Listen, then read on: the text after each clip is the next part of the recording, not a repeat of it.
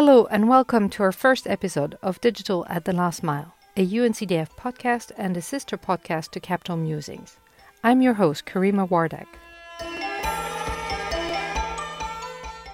Today, our quest for inclusive digital economies takes us to two of the 35 countries we operate in Cambodia and Bangladesh, where we recently concluded a project called the Women MSMEs FinTech Innovation Challenge Fund. The aim of this challenge fund was to develop digital solutions for women's small businesses in Asia and the Pacific.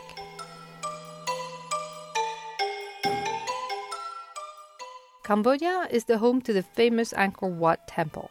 It's said to be the largest religious monument in the world. Monks chant inside this huge temple complex as part of their daily tasks.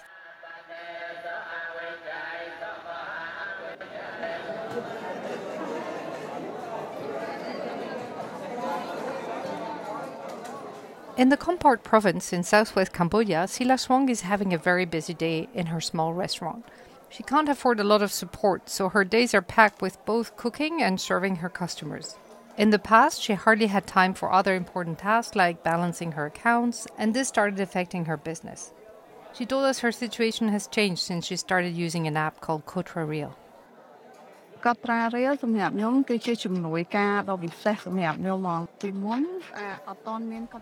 The Kotra Real app helps me a lot. Before I started using this app, I didn't really know my income because family and business incomes were all mixed together, and I didn't get the chance to calculate them until I had time. Now that I have the app, it alerts me to record my finances and it also calculates the profits for the old and new income. Another benefit is that it's available in the Khmer language, it also keeps data for a long time, which is important because we need this data to get loans from financial institutions. Kotra Real is an app designed by She Investments, a social enterprise in Cambodia. It was among the companies that was selected to be part of the Women MSMEs FinTech Innovation Challenge Fund. The call to apply for the Challenge Fund attracted 110 applications, and after a thorough selection process, nine companies were shortlisted. I asked Jahid Hassan, an innovation fund analyst at UNCDF, about the issues the project was trying to address. This innovation fund is aiming to uh, solve key issues that is being faced by women MSMEs in this region. According to IFC, there is 5.2 trillion dollar financing gap from the formal MSMEs in developing countries. This challenge fund was generously supported by the Australian government, the government of Canada through Global Affairs Canada, the Dutch Entrepreneurial Development Bank FMO, and Visa. UNCDF, in partnership with UNESCAP, the UN Economic and Social Commission for Asia and the Pacific, implemented the project. Apart from obtaining grants for the digital innovations, the selected companies received technical assistance to implement their solutions for women led businesses. But what prompted the need for the Challenge Fund? Elizabeth Larson is a program manager at UNESCAP.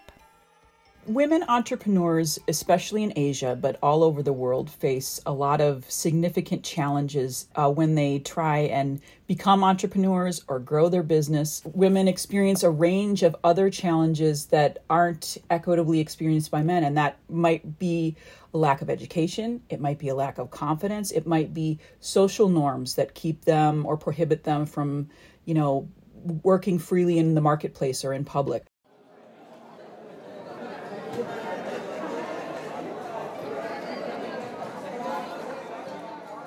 Back to Sila's restaurant and the bookkeeping app she's using, Kotra Real.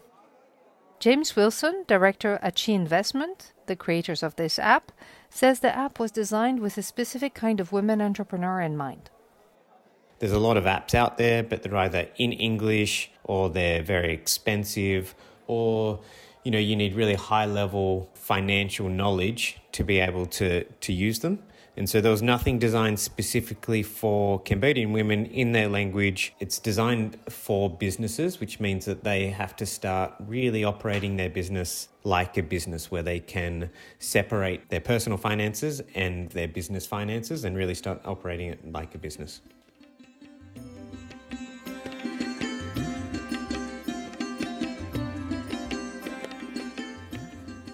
Now let's go to Bangladesh.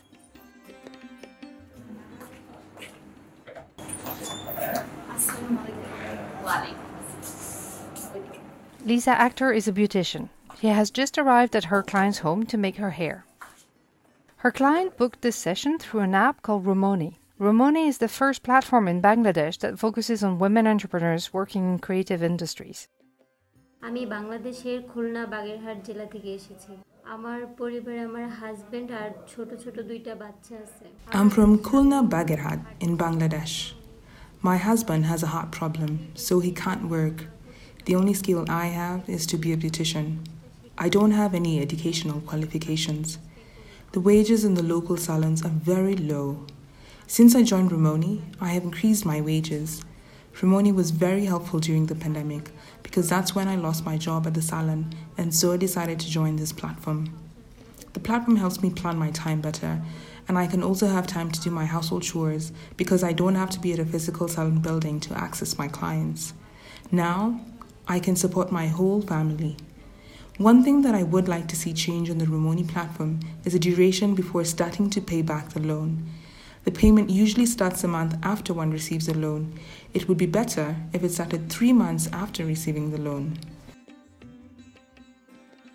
Romoni means women in the Bengali language, a fitting name for an app designed to improve access to capital for women's businesses. Romoni is another example of a fintech selected by the Challenge Fund. and we have to make it very straightforward so that our entrepreneurs and the customer both can understand what we are trying to deliver. That's Tariq Hanner, the co founder and chief operating officer at Romoni, discussing with a colleague the new features they want to install on this app. Tarek, tell us about this app.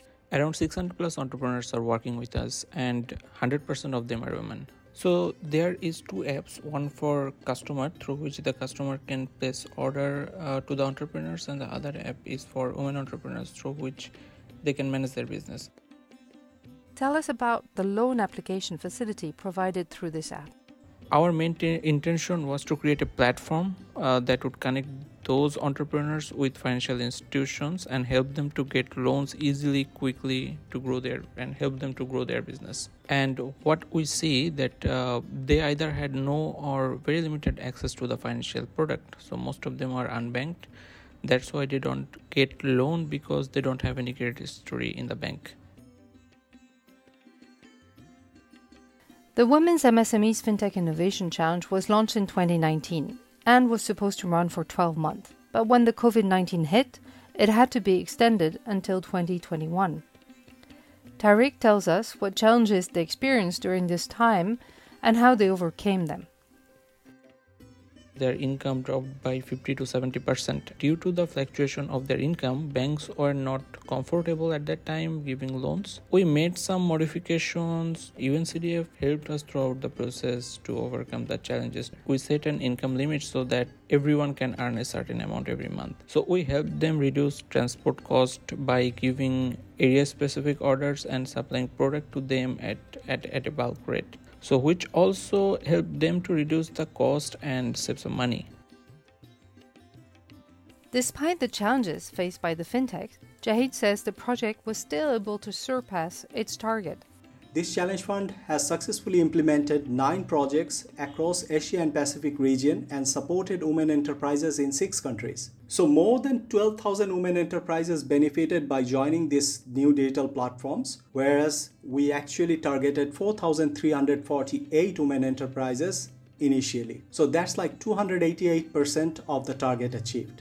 This challenge fund was designed to play a catalytic role for fintechs. We asked Elizabeth Larson from UNESCAP what that means.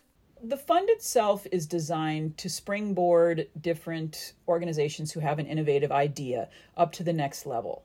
And so, in the best circumstances, those companies or those fintechs or those startups are able to operate on their own. They attract a significant amount of other funding. In the end, we want them to be on their own, operating in a market system and able to meet their own funding needs. Jahid told us most of the partners are now ready to go on their own.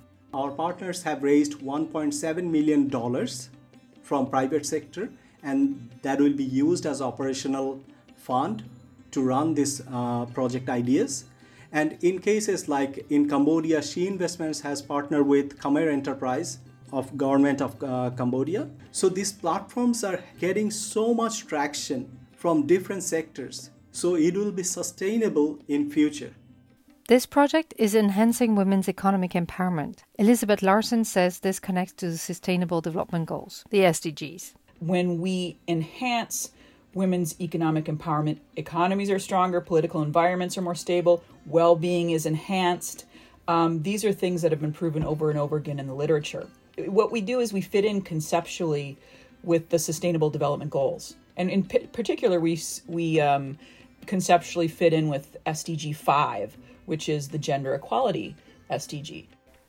Indeed, building inclusive digital economies that contribute to the SDGs is at the heart of our work at UNCDF. This innovation challenge is one of the many the team has organized in Africa, Asia, and the Pacific. In our next episodes, we will shed some light on the technical assistance we provide and also provide more insights into the other instruments we deploy to mobilize capital for the least developed countries. I have been your host, Karima Wardak. Special thanks to producer Wairimu Gitahi. We would also like to thank Georgi Nikolaenko and Jahid Hassan for contributing to this production, and of course, thanks to all our interviewees. You've been listening to Digital at the Last Mile, a UNCDF podcast and a sister podcast to Capital Musings.